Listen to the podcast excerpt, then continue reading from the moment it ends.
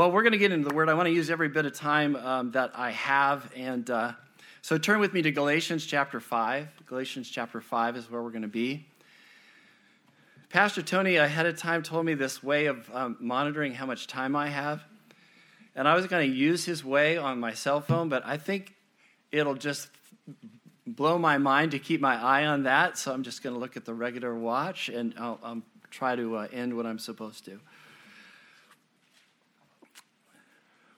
Galatians chapter 5. Let's read through this uh, short portion here. It was for freedom that Christ set us free. Therefore, keep standing firm and do not be subject again to a yoke of slavery. Behold, I, Paul, say to you that if you receive circumcision, Christ will be of no benefit to you. And I testify again to every man who receives circumcision that he's under obligation to keep the whole law. You have been severed from Christ, you who are seeking to be justified by law, and you have fallen from grace. For we, through the Spirit, by faith, are waiting for the hope of righteousness. For in Christ Jesus, neither circumcision nor uncircumcision means anything, but faith working through love. This passage, and actually the book of Galatians um, in, in entirety, has always been uh, very, very important to me personally.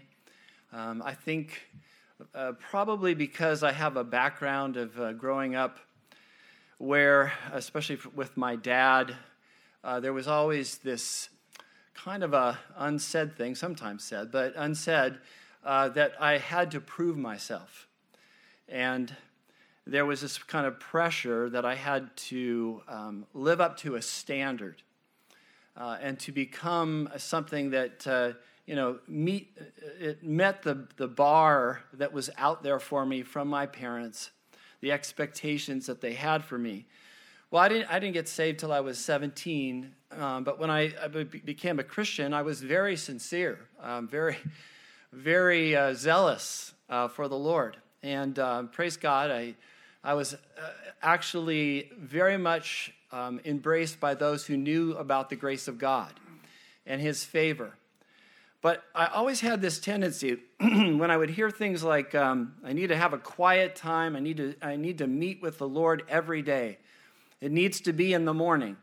And uh, I need to make sure that I uh, take the Word of God into my heart and I memorize Scripture. And, and I, I would do those things, and, and God God blessed it. It was, it was tremendous. But I also I always found myself kind of in a tendency of going back to that same kind of thing, even though I knew it was by God's grace, that I would do a lot of the things that I did in, a, uh, in, a, in, my spiritual life uh, by virtue of trying to prove myself.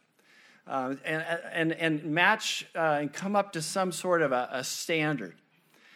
And uh, I, I, I, remember that there were uh, I guess you could call them just like crossroads in my life spiritually, where the more that I was trying to prove myself and I was working harder and harder, uh, the more that I found that rather than being successful, I found myself getting deeper into a hole of my own self effort. And, and I became farther and farther away from the grace of God. And, uh, it's such a paradox because you're trying to do what you're supposed to do. But you're doing it, as it says in, in Galatians, you're doing it in the flesh rather than doing it in the spirit. And as a result of that, rather than sin becoming less, sin would actually grow and become worse. And, um, you know, times when the Lord would be singling me out and, and showing his call in my life to, uh, to minister in a certain way, whether it was the youth group or whatever it was, I found myself in, in, in battles where, um, whereas I had been very, very close to the Lord, I didn't feel close to the Lord at all. Have you ever not felt close to the Lord?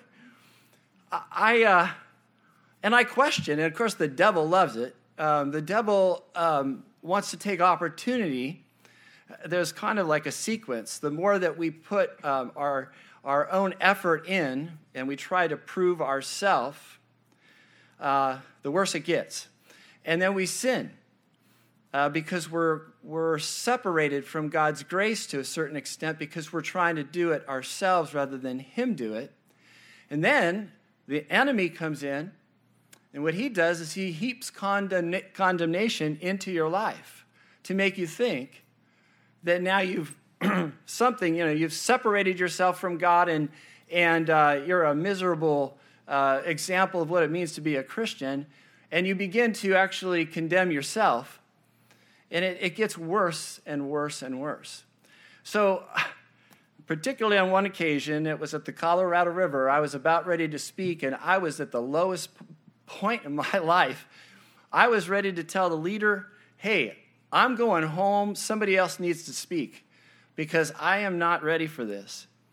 And I pulled aside, there was a little stream off stream, um, and I, I, I, brought my Bible, and it, it was like sand. I mean, there was nothing to it to me as I, I as I read it, but I thought, ah, I'll just, hey, I'll read in the book of Galatians. And I started reading. And all of a sudden, the Holy Spirit just spoke to me and showed me how my self effort was the thing that was causing a hold on, on my life, a, a, a stranglehold of my spiritual life that I couldn't be who God wanted me to be. Years later, speaking of Pastor Tony, there was a time at Calvary Chapel of York, and I was, I was struggling. And, uh, and I, I, I didn't seem to have the blessing from God and the power that I should. And I don't even remember the circumstances, but I remember up in the office, him and I being there, and I was sharing how I was doing. And I said it all, you know, poured it all out. And he said to me, You know, Harry, I think you should give up.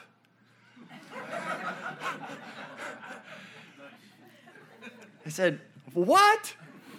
And, but then, it, you know, it clicked. You're trying too hard.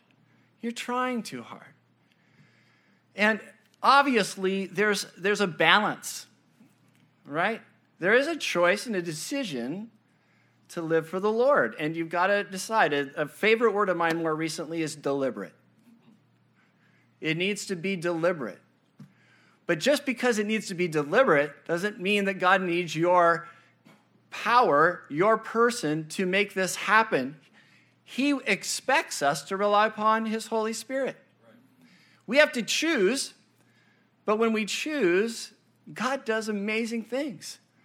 And He'll give you everything that's necessary. And so that's the heart of this book. This is, I, I believe, the heart of the passage, passage we're going to talk about. And I would appreciate if we can just talk about this, all right? Because um, I don't want to give you a lecture, I want to have a Bible study all right? And I want you to look at the word yourself because I think just the, the, the theme here is freedom, all right? The theme is freedom. And, and if we're going to have freedom, we have to rely upon the Holy Spirit, even right now. Right now. We don't want this to be just some sort of dry lecture. We want this to be a talk where God works in each one of our lives, all right? Do you want God to work in your life? I want God to work in my life. So let's look at it, okay? We just talk this out, okay? Verse 1 it was for freedom that Christ set us free. Well, that's redundant, isn't it? Of course, it was for freedom that Christ set us free. Why wouldn't it be for freedom that Christ set you free? But I think Paul wants to make a point. The point is, you're not supposed to be in bondage. The point is, you're not supposed to be held captive by anything, and I'm going to throw it in there even by your own self standards, even by what you think that you need to actually do to somehow reach a, a place of acceptance that's in your own mind of what you think God would have you be. It was for freedom that Christ set us free. Therefore, keep standing firm and do not be subject again to a yoke of slavery. Well, the background of this book is that the Galatians, you know, Paul came, shared the gospel with them. They received it, they believed it, they were pagans. Um, it, it changed their heart, it changed their life, but as time went on, they had an influence coming in. The Judaizers would come and they would, they would give this, uh, this message subtly to um, actually say, listen, it's not enough that you've responded to the favor of the Lord. It's not enough that God loves you and that you have received the gift of salvation through Jesus Christ. You also need to keep those commandments that were given to Moses in the beginning, and you need to maintain those things for you to actually believe that you are accepted by the Lord.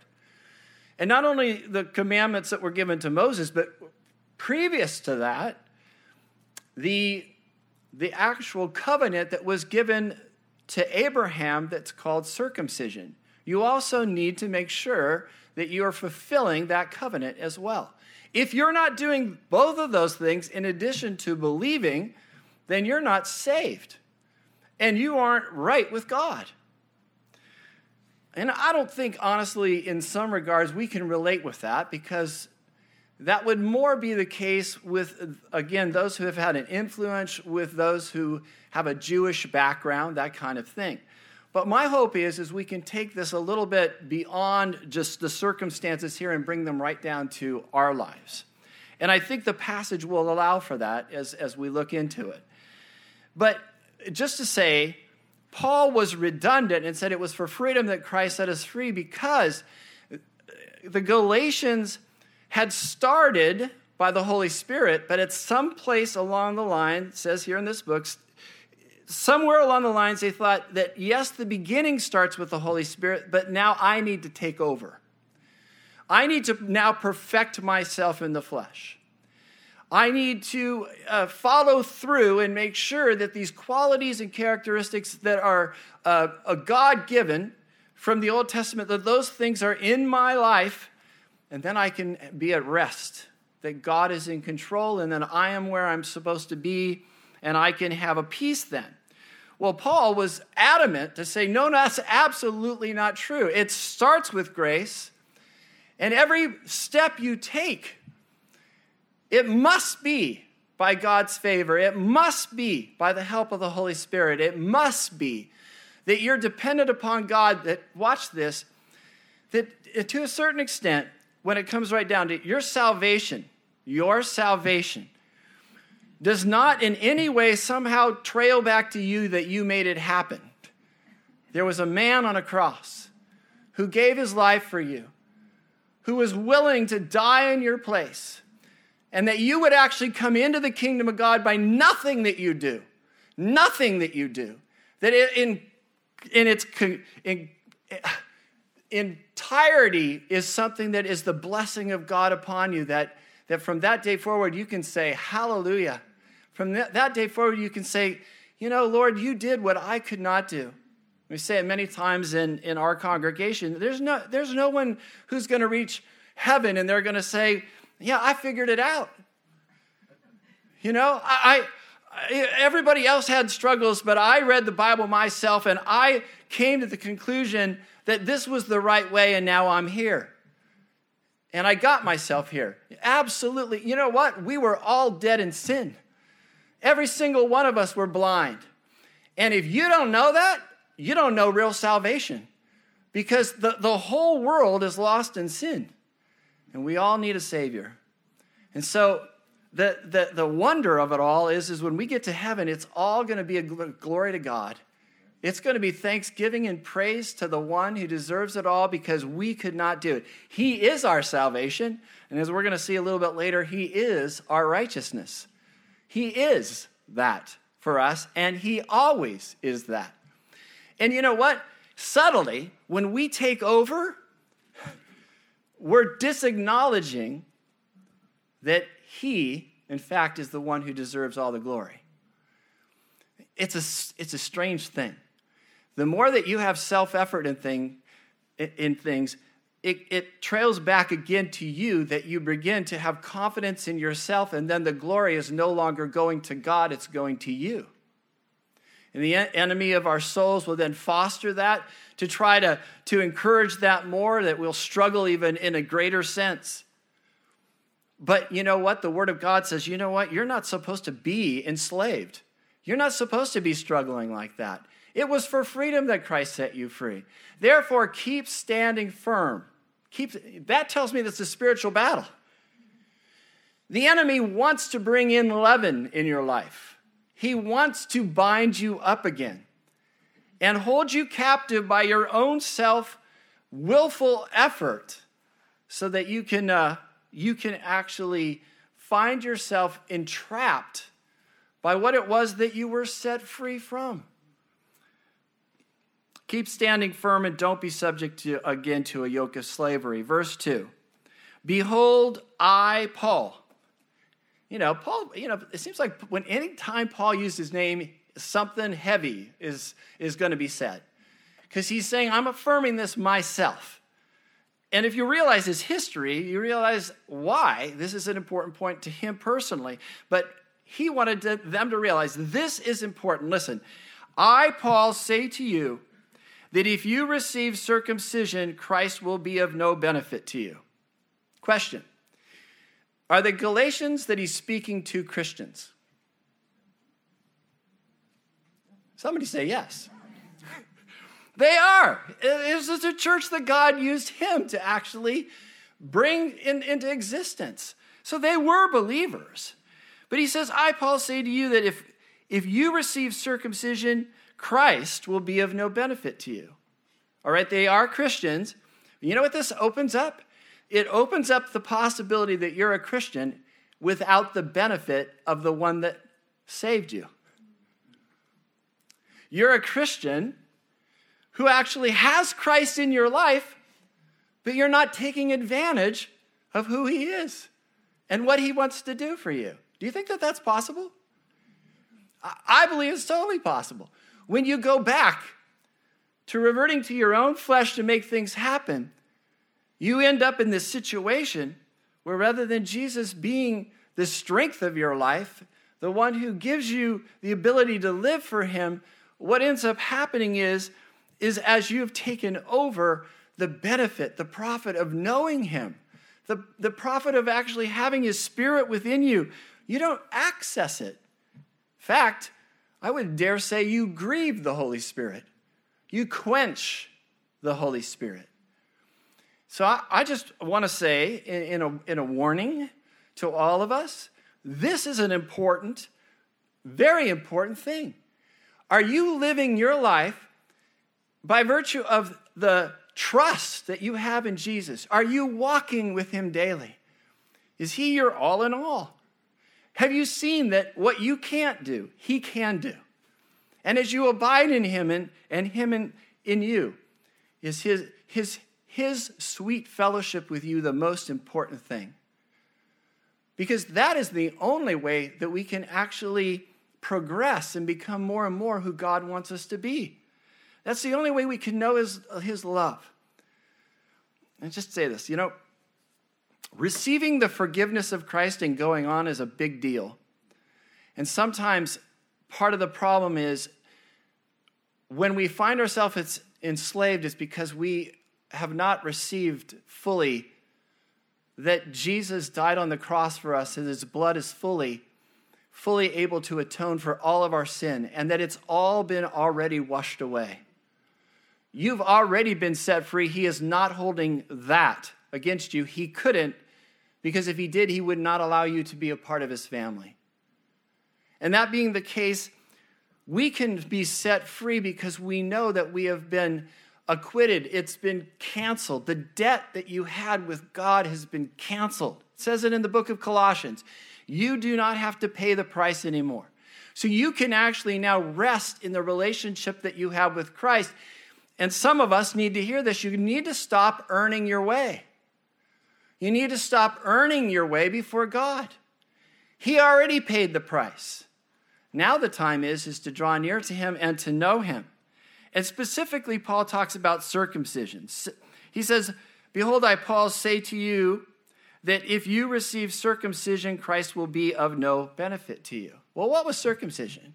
It was given to Abraham and it was actually after he believed in God, and his simple faith was reckoned as righteousness.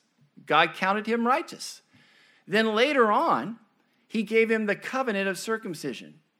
And so that from that point uh, forward, it was like a seal of what it was that he had done in, in believing God. And from then on, every uh, on the eighth day, every male born in Israel was to be circumcised. So that there was the cutting away of the flesh. And obviously, for, for the man, it's something that was done, you know, at, at infancy. And yet, you know what? It, it's all a demonstration and, and symbol of the fact that God had always intended that there would be something that would be dealt with in those who've been chosen by him, that he would, in fact, initially do this in the covenant with Abraham of cutting away the flesh of all of Israel, the firstborn uh, male, or the males, not firstborn, but all the males. Um, but it was to, to demonstrate that they belonged to God. Now, no one knew that if you were a man. No one knew if you were circumcised or not. Certainly not. It was, it was a private issue, it was part of your nakedness, and so it was hidden. But that was a symbol too. Because ultimately, what God, God was after was is that the people of God would be circumcised not in the flesh, but in the heart.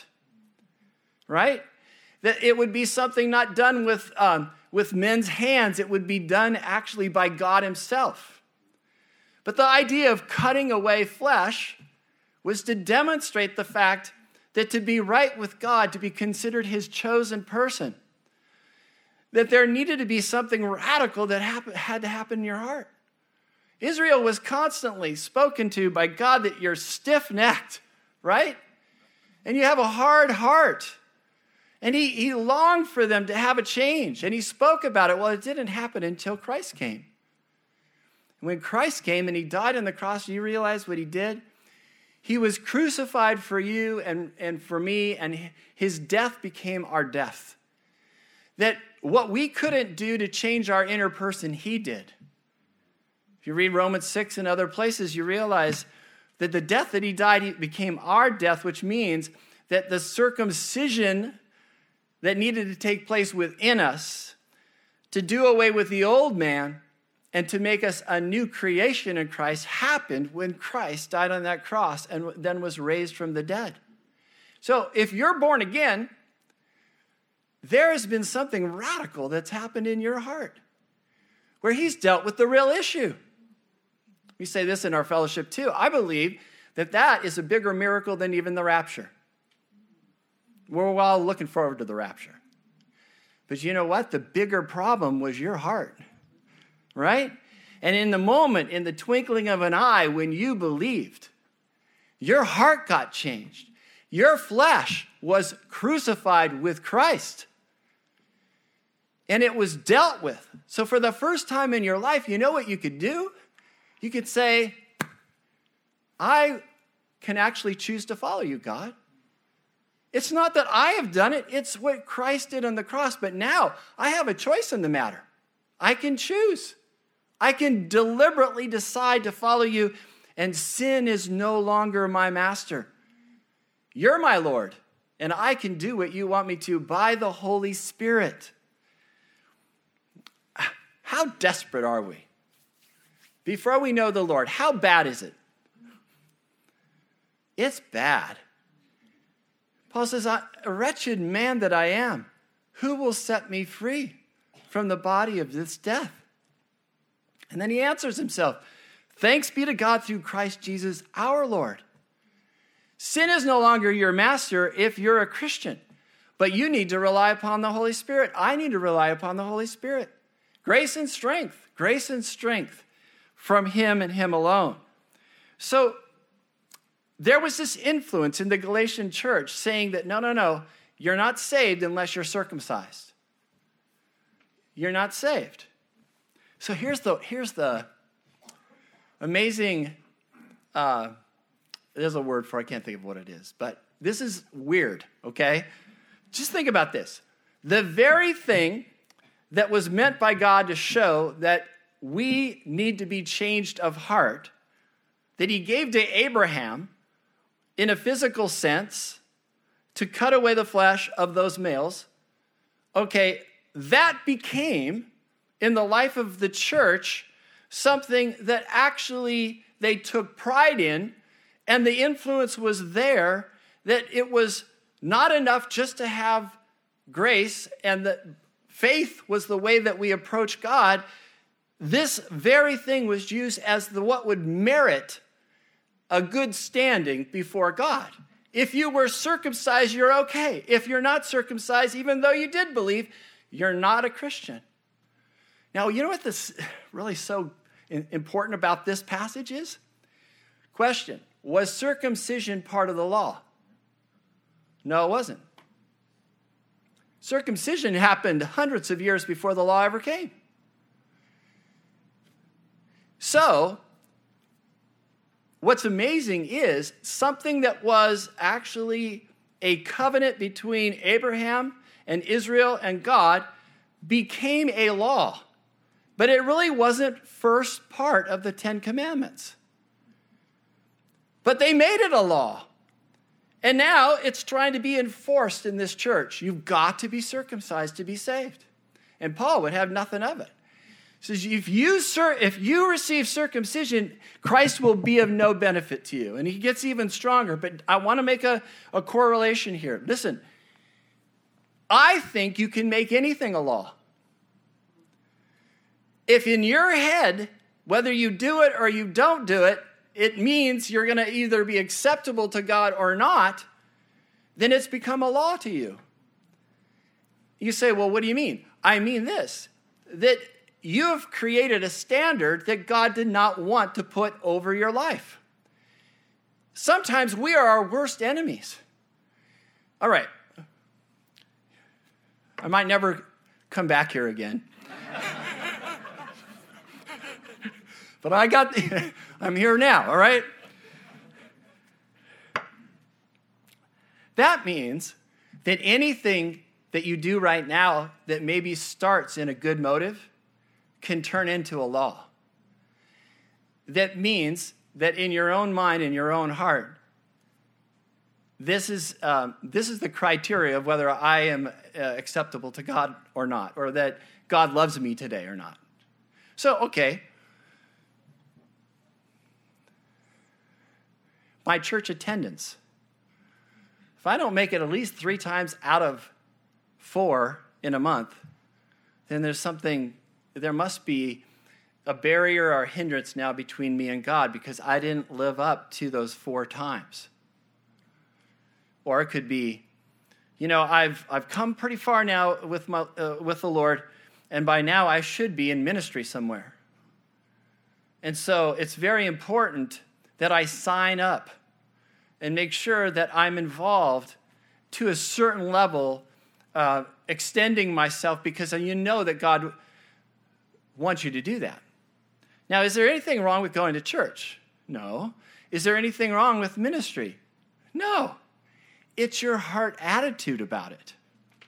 If you make it a law, here's the warning you could put yourself in a situation where all of a sudden, rather than the joy that you used to have with the Lord and the blessing of Him in your life and the freedom of walking in His Spirit, you're doing things out of duty. How many of you have ever left that sweet spot with Jesus? And rather than continuing on in that love and relationship and intimacy with Him, you kind of drifted into a legalism that actually brought a duty into your life. I want you to raise your hand. Has anybody ever done that? You know what? I believe it's a fight. That's why we got to stand firm. Quiet time. I already mentioned it in my life. There was one time, I mean, I was rigid when it came to having a quiet time. And I, at one point in my, in my life, when I lived in San Diego, I, I was heading to where I always had my quiet time. I'd, I'd have it down in a, in a kind of a natural park, and I'd walk with God. I had wonderful times there. And, I, and one time I was, I was driving, I was, coming, I was coming out from the street from my house, and I was going down the hill where the park was. And as I go down the hill, I'm thinking, okay, I'm going down to have my quiet time. And all of a sudden, I hear the Lord say to me, this is one of those real clear times. He says, Don't have a quiet time. I said, What? Of course, you, you know, question, is that the Lord? Right? The next line, though, convinced me it was. He said, Your righteousness is filthy rags. Because my heart was wrong. I was getting it done. Since we came here from San Diego, that expression seems to say it. I was getting it done. You know, it was happening. But where's my life with God? You know, I forfeited what I originally had was is, you know, I'm a filthy sinner. I don't deserve nothing. And I'm just leaning into this, and God is doing the rest. And wow, look what He's doing. This is miraculous to the extent that, oh boy, I'm just showing up because I'm supposed to do this. Now, don't get, uh, please don't think I'm saying don't have a quiet time. I'm not saying don't go to church. I'm not saying anything that's part of the spiritual life, but you know what it really comes down to? Was circumcision a genuine and real and important thing? Yes, God was the one who started it, but it became a law. Now I'm going to say something that as well might get me kicked out. All right?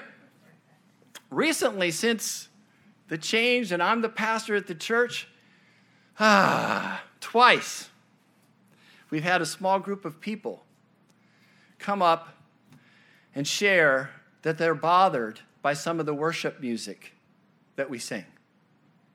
Okay? and we've had you know, many conversations about it, you know, and um, and I'll just give you one. This is this went a bit. There was a lot to this, but I just want to give one little part of this. Okay.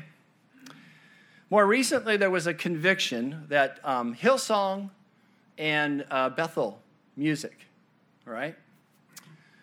That um, particularly Hillsong, uh, that uh, that was the um, that they were in their church, where that music is, in a sense, produced out of, the worship teams come from there, that um, they believed in the prosperity gospel. Okay? And the prosperity gospel um, means that, you know, you're going to be prosperous if you are right with God. And obviously, there are absolutely things about that that are wrong and misleading, and the devil can use that and so on. So, so we had a group of people saying, okay, because um, that's true of that church, that we should now no longer sing anything to, uh, uh, of their music. Okay? And, um, and so, uh, even some people on our worship team. And so, it, it, it created a situation that was difficult. Uh, we went to the scriptures, as we're, what we are to do.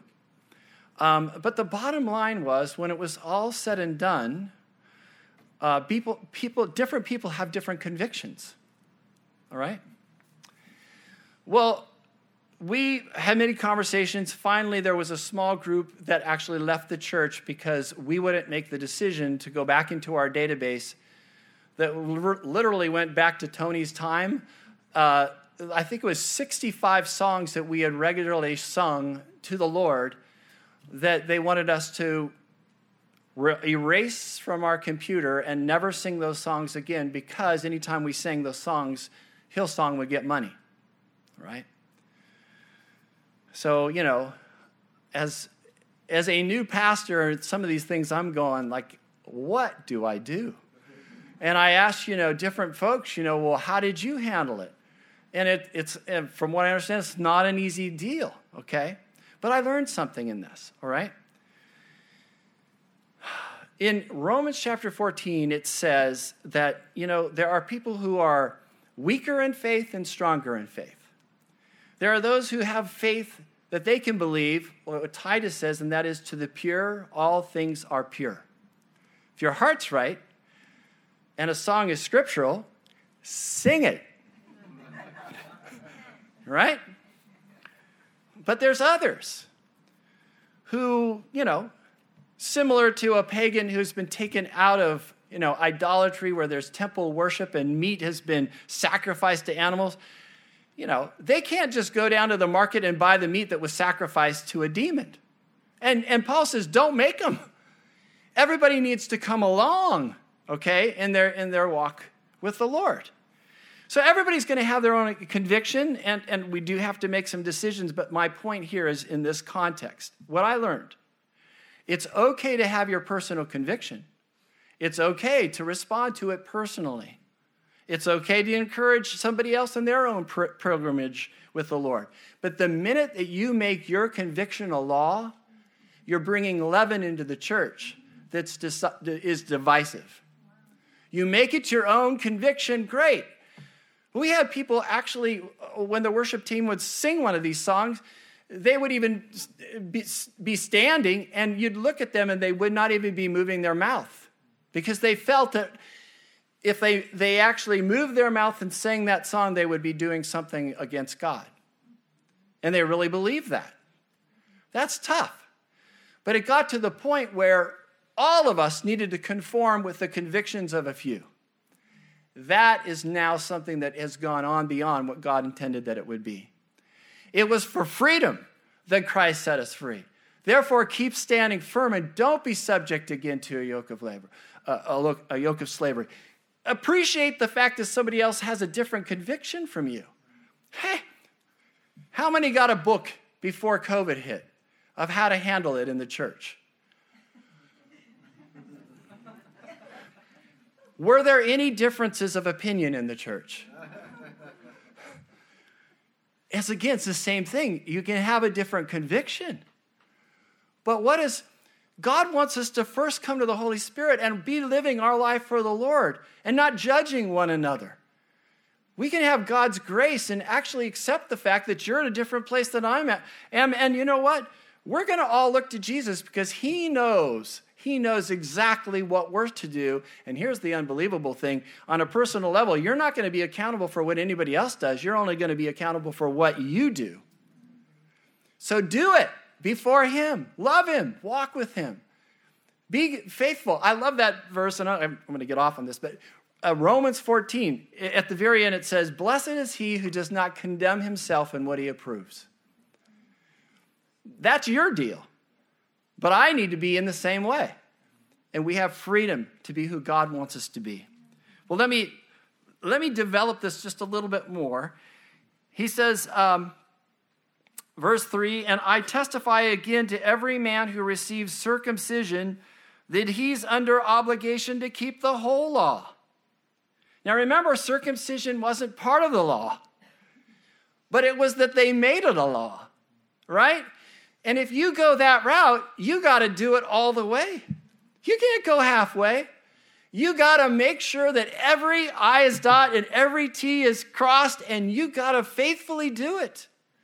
If you've ever felt yourself bound, then you know what? Honestly, tell you what, sometimes I've felt paralyzed in my life because I'm so fearful of doing the wrong thing. The law goes along with fear. I've got to make sure it happens. And yet the Lord has said, no, that was the old covenant. You have a relationship with me. You can have the freedom and rest in me. I've accomplished it. In fact, Hebrews says it's finished. The work is done. Abide in me, and I in you. And I'll do much better than trying to change you from the outside. I'll change you from the inside that comes from my glory coming into your life. You'll never take credit for it. You'll never take credit for it. I don't care how determined you are, I don't care how sincere you are. It's a work of the Holy Spirit. You choose, you make the decision, but it's God's work in your heart and in your life. So you got to keep the whole law if you go that route, and of course, that's impossible. Verse 4 You have been severed from Christ, you who are seeking to be justified by law, you have fallen from grace.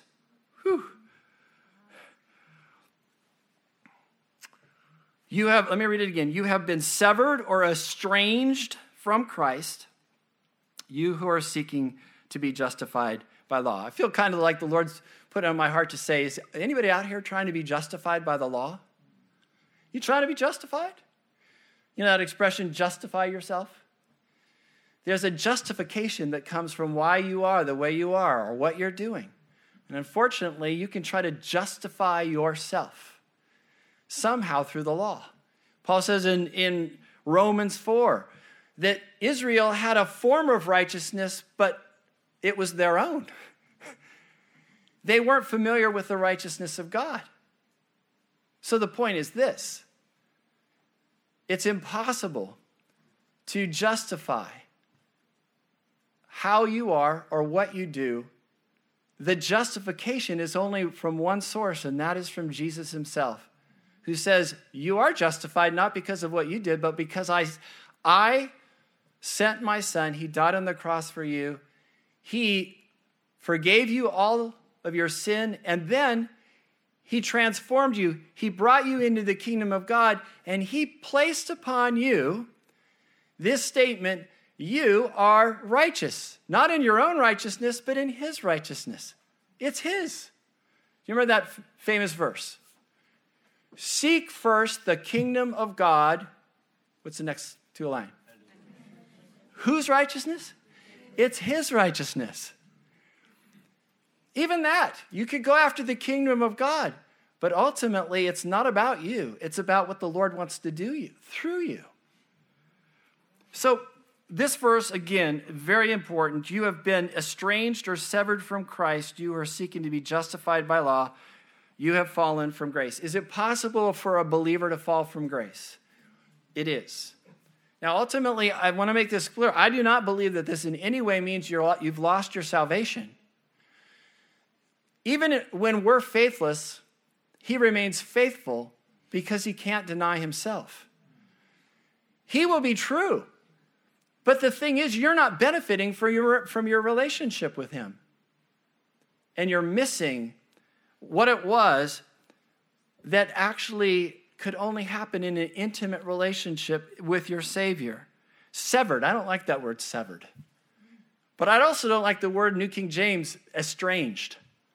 Estranged makes more sense to me because they're there, but you don't know them. Do you know Christ? Did you talk to him today? Did he make himself known to you personally today? Do you realize that he is our life and we have no source of being different apart from knowing him? He, mean, he can't just be a doctrine.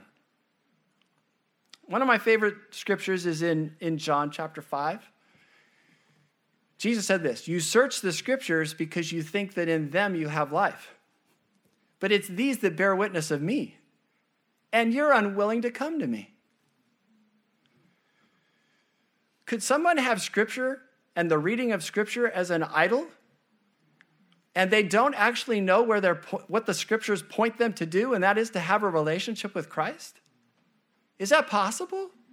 Can you miss out the love that He wants to show you and pour into your life and to give you the victory. How can you miss that?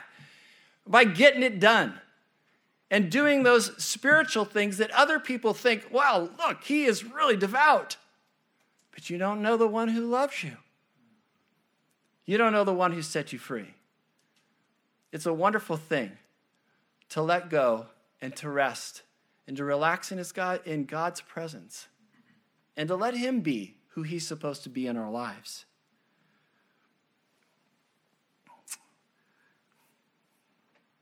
Verse 5 For we through the Spirit, by faith, are waiting for the hope of righteousness. Now, that could be potentially a confusing verse. Because isn't it true that when you have faith in Christ, you are instantly righteous? Meaning that you're counted righteous before God, right? You wouldn't actually be con- considered a son and daughter of God if you're not righteous. You have, as I said a minute ago, his righteousness. That's one thing.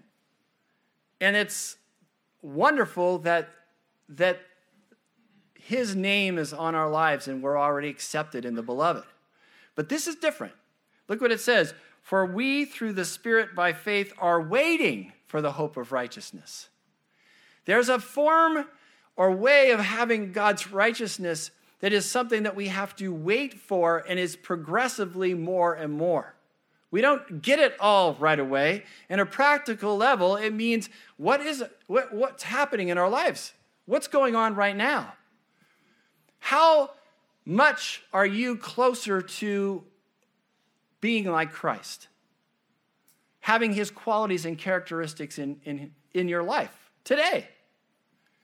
You know, having a changed heart, beginning to love others, not having pride.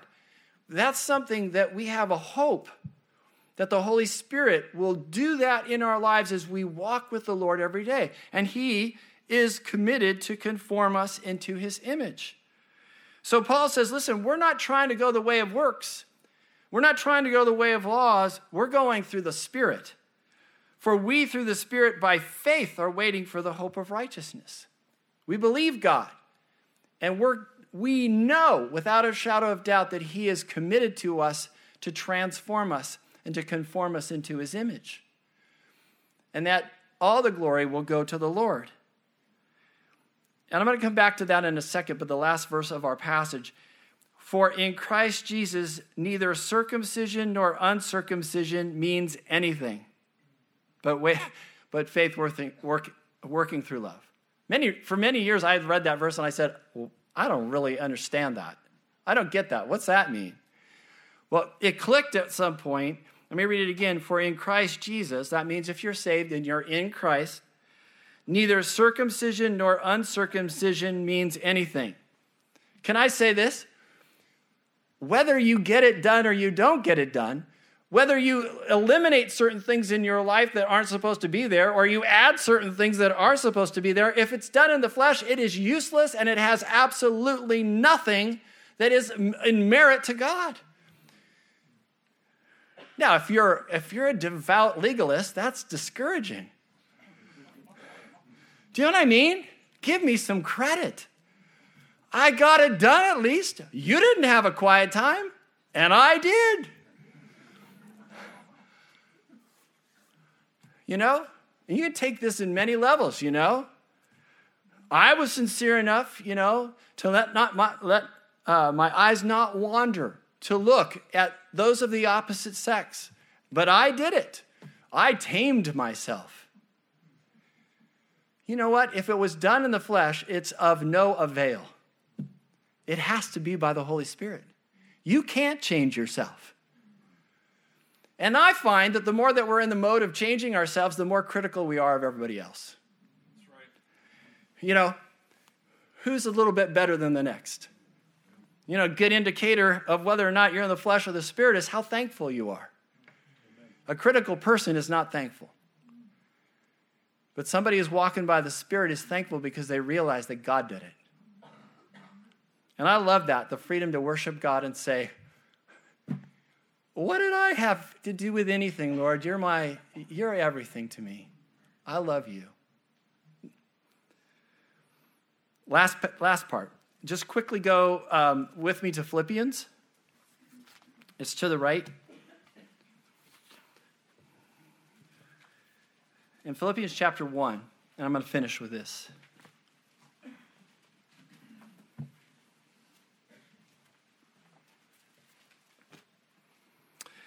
It kind of confirms what we just said about righteousness. That's, there's the righteousness that is, in a sense, given to you because you're in Christ. But there's also the righteousness that grows in your life as you're walking with Him by the Spirit. Look at this passage here Philippians chapter 1 and let me find my spot here.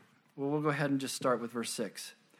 For I am confident of this very thing that he who began a good work in you will perfect it until the day of Christ Jesus. For it is only right for me to feel this way about you because I have you in my heart, since both in my imprisonment and in the defense and confirmation of the gospel, you all are partakers of grace with me. It's all about grace. For God is my witness how I long for you with the affection of Christ Jesus, and this I pray. Now, watch this that your love may abound still more and more in what? Real knowledge in all discernment. That's his prayer that they would actually have more and more love in their lives as they had their relationship with Christ and the affection of Christ. Verse 10 so that you may have what approve the things that are excellent in order to be sincere and blameless until the tr- uh, day of Christ Jesus. You know that little prayer there is to say, I believe, he prayed that they would make right decisions. That you may approve the things that are excellent To make right decision is only possible, follow this, as you're walking by the Spirit. You can't make right decisions if you don't have His help. A little bit more. Verse 11 having been what?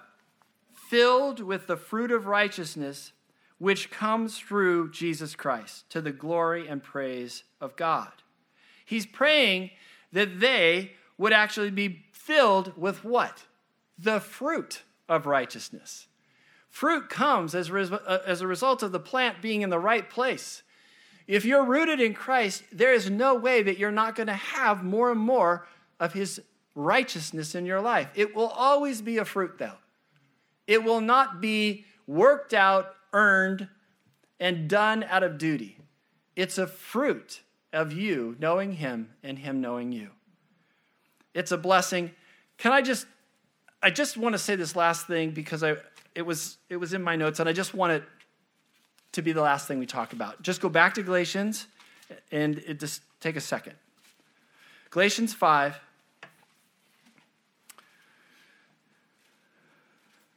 Verse 16. Don't miss this, okay? Verse 16, but I say, walk by the Spirit, and you will not carry out the desire of the flesh. For the flesh sets its desire against the spirit, and the spirit against the flesh. For these are in opposition to one another, so what? So that you may not do the things that you please. Had a revelation one time, and I realized that unless we walk by the Spirit, ultimately we can't make a choice to do ultimately what God wants us to do. You and I have to have His help because if you're like me, when I'm my flesh, I'm in bondage. I can't even think straight. I don't even know what my direction should be. But if you're walking by the Spirit, you have that liberty and the freedom in Christ to make a decision. It's a wonderful thing to make a decision. And isn't it a wonderful thing not to be paralyzed? You can freely do what God has called you to do. So let's, uh, let's pray together, okay?